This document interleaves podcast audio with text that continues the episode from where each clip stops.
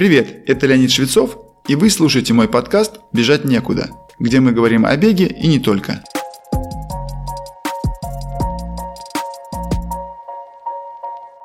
Одной из проблем терзающих бегунов являются травмы стоп или просто боль в стопах. Я всегда подчеркиваю, как важно обращать внимание на них. Причем это касается не только в контексте бега, но и повседневной ходьбы. Если задуматься, то все наше передвижение по поверхности происходит именно через стопы. Отсюда становится понятно, почему они так важны. Для полноценного понимания причин этих проблем и путей их решения хочу сначала кратко осветить строение стоп. Стопа состоит из 26 костей, которые формируют 33 сустава.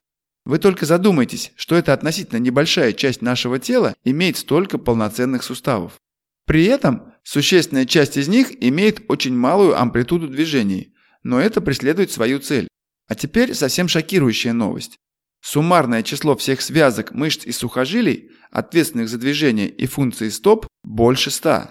Конечно, все они небольшого размера, но именно они отвечают за наше движение и, что более важно, стабилизацию в постоянно меняющихся условиях этого движения. Ведь может меняться очень многое. Скорость, направление, уклон и неровность поверхности, ее жесткость и много чего еще. Когда мы идем или бежим, мы даже не задумываемся обо всем этом. Все реакции по стабилизации происходят рефлекторно, то есть без нашего сознания. Для того, чтобы почувствовать это, я люблю приводить такой пример. Встаньте прямо на одной ноге, желательно без обуви. Удерживайте эту стойку в течение 10 секунд. Затем закройте глаза. Уверяю вас, в этот момент вы сразу почувствуете ваши мышцы стоп и голеней, которые отправляют сигналы к спинному мозгу и получают соответствующие команды, необходимые для удержания равновесия. Все это прекрасно, если бы не одно «но». Когда нагрузка существенно возрастает по сравнению с привычной, а все вышеупомянутые структуры недостаточно крепкие или просто недостаточно координированные, такое может привести к микроповреждениям. Это называется подострая или скрытая травма. Она опасна тем, что чаще всего развивается незаметно для нас. Но когда болевые ощущения становятся явными, время и необходимые для лечения меры становятся существенными. Для понимания, что в данном контексте является существенным увеличением, приведу такой факт. Некоторые тренеры и реабилитологи считают, что начинать бегать человеку стоит только тогда, когда он регулярно, без негативных ощущений, проходит ежедневно не менее 10 тысяч шагов.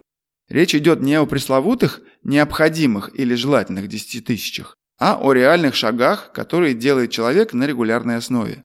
В реальности большинство людей, которые решились начать бегать, скорее всего столько не ходят. Поэтому на первых порах следует уделить много внимания стопам, а именно их развитию и укреплению. Если вы думаете, что ваши стопы находятся в хорошем физическом состоянии, хочу вас огорчить. Дело в том, что почти вся обувь, которую производит обувная промышленность, является в первую очередь модной, а в последнюю – функциональной. Хотите примеров? Каблуки и толстые несгибающиеся платформы, узкие носы, сжимающие пальцы. Вот типичные примеры модных элементов, не позволяющих стопам функционировать так, как они должны. А то, что мы не используем, мы теряем. Самые частые патологические изменения стоп, которые можно встретить у современного человека, это плоскостопие и халюкс вальгус, или чрезмерно приведенный большой палец с выступающей косточкой, который является головкой первой плюсневой кости. К ней я еще вернусь ближе к концу сегодняшнего рассказа. А пока несколько слов о мышцах, участвующих в работе стоп. Их можно разделить на внутренние или собственные мышцы стоп и внешние, расположенные на голени, но имеющие продолжение в виде сухожилий, прикрепляющихся к костям стоп. Первые отвечают за движение пальцев – причем это не только и не столько сгибание и разгибание, а еще и отведение и приведение, отдельные движения пальцев, поддержка сводов стопы.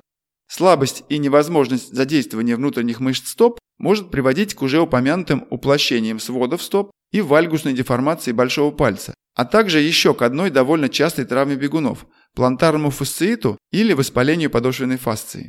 Подошвенная фасция – это широкий соединительно-тканный тяж, проходящий, как понятно из названия, по подошве от нижней поверхности пятки до передней части стопы. Когда мышцы стопы слабые, они не выполняют функции стабилизации стопы на опоре. Вследствие этого подошвенная фасция перерастягивается, в ней возникают микронадрывы и, как следствие, воспаление. О нем я рассказывал в отдельном выпуске подкаста.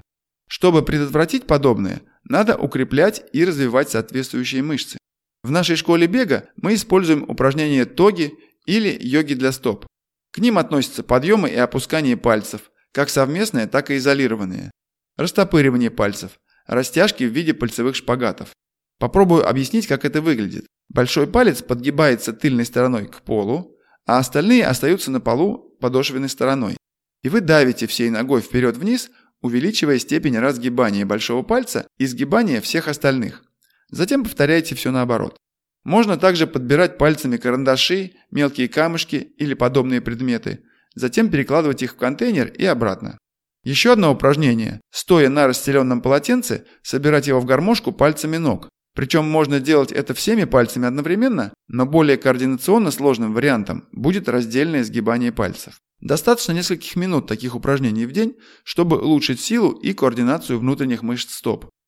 По мере вашего прогресса вы будете становиться более устойчивыми на опоре во время бега, а вероятность травм, связанных с гиперпронацией и слабостью стоп, будет существенно снижаться.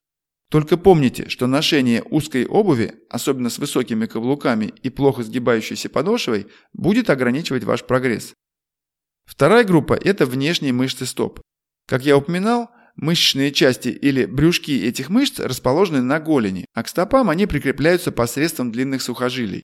Условно все эти мышцы можно разделить на сгибатели и разгибатели, хотя некоторые из них также выполняют пронацию, то есть вращение стопы внутрь, и супинацию, или вращение стопы наружу.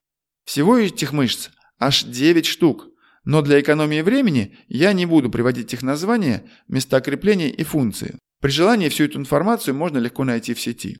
Благодаря большому суммарному количеству мышц, Стопы обладают той суперадаптивностью, которая позволяет нам ходить, бегать, лазать по наклонным и даже вертикальным поверхностям.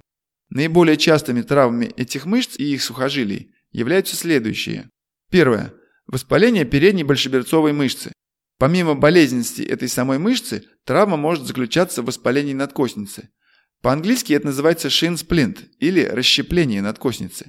На самом деле имеет место не расщепление, а отслоение надкостницы большеберцовой кости от самой кости. Это происходит вот по какой причине.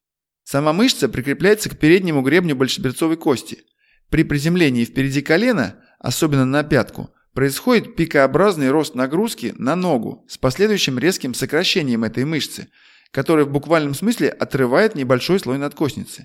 Конечно, это не имеет выраженный характер, но понемногу такая микротравматизация приводит к сильной боли и невозможности продолжать беговые тренировки. Второе. Травмы голеностопного сустава, связанные с его подворачиванием. Конечно, чаще это происходит при наступании на неровность, но иногда случается и просто из-за недостаточной силы и координации мышц голени. Я хочу сказать, что подворачивание случается и на ровном месте. Но даже если это не острая травма такого рода, то воспаление боковых связок голеностопного сустава может иметь место из-за хронической нестабильной постановки стопы при беге. Третье. Перенапряжение и воспаление икроножных мышц. Это хорошо знакомая боль для всех быстрых бегунов, особенно на дистанциях от 1 до 5 км.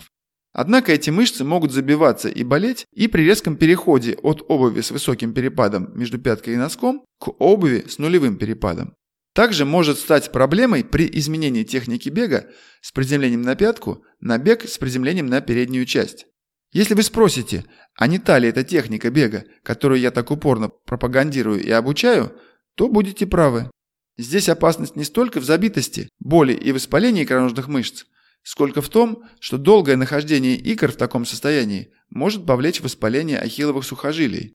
Чтобы этого не произошло, надо вовремя сбрасывать количество бега, беговых упражнений, применяемых для выработки новой для вас техники бега, а также использовать массажный валик и другие виды реабилитации, например, контрастные водные процедуры.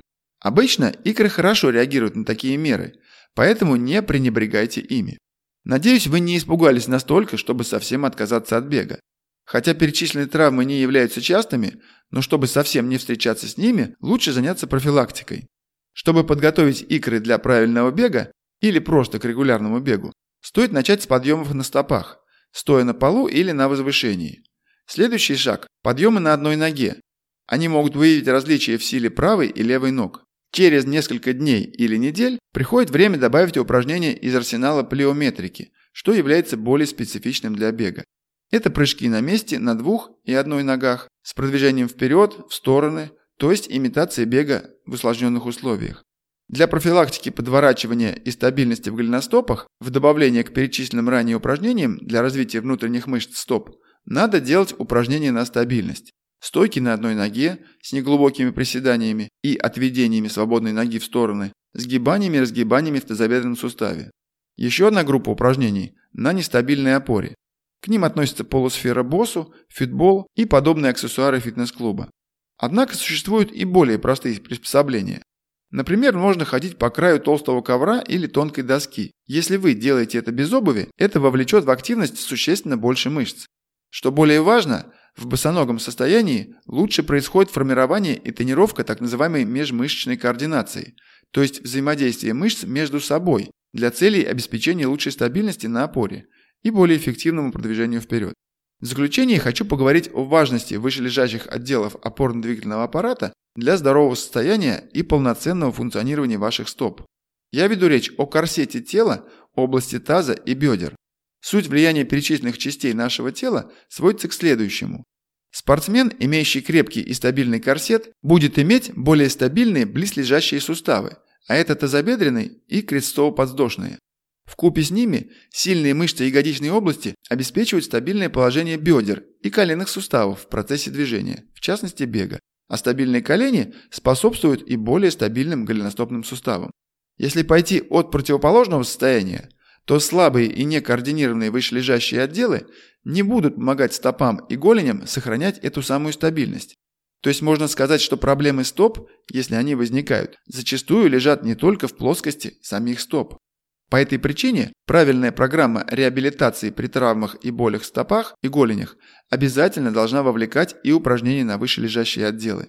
Я это говорю к тому, что приступать к беговым тренировкам надо комплексно, не только с точки зрения развития выносливости сердца, но и с параллельным выполнением большого количества силовой общефизической подготовки, в том числе с акцентом на стопы, голени и корсет. Надеюсь, что после сегодняшнего рассказа у вас стало больше осознанности, почему важно не только бегать, но и делать специфические для бегуна силовые упражнения. Если вы уже бегаете или только задумываетесь об этом, я предлагаю вам попробовать тренировки в нашей школе бега. Мы являемся сторонниками индивидуализации тренировочного процесса, поэтому позаботимся, чтобы вы бегали долго, здорово и счастливо. С вами был Леонид Швецов и подкаст «Бежать некуда». Присоединяйтесь к нашей группе ВКонтакте или телеграм-каналу. Там много полезного.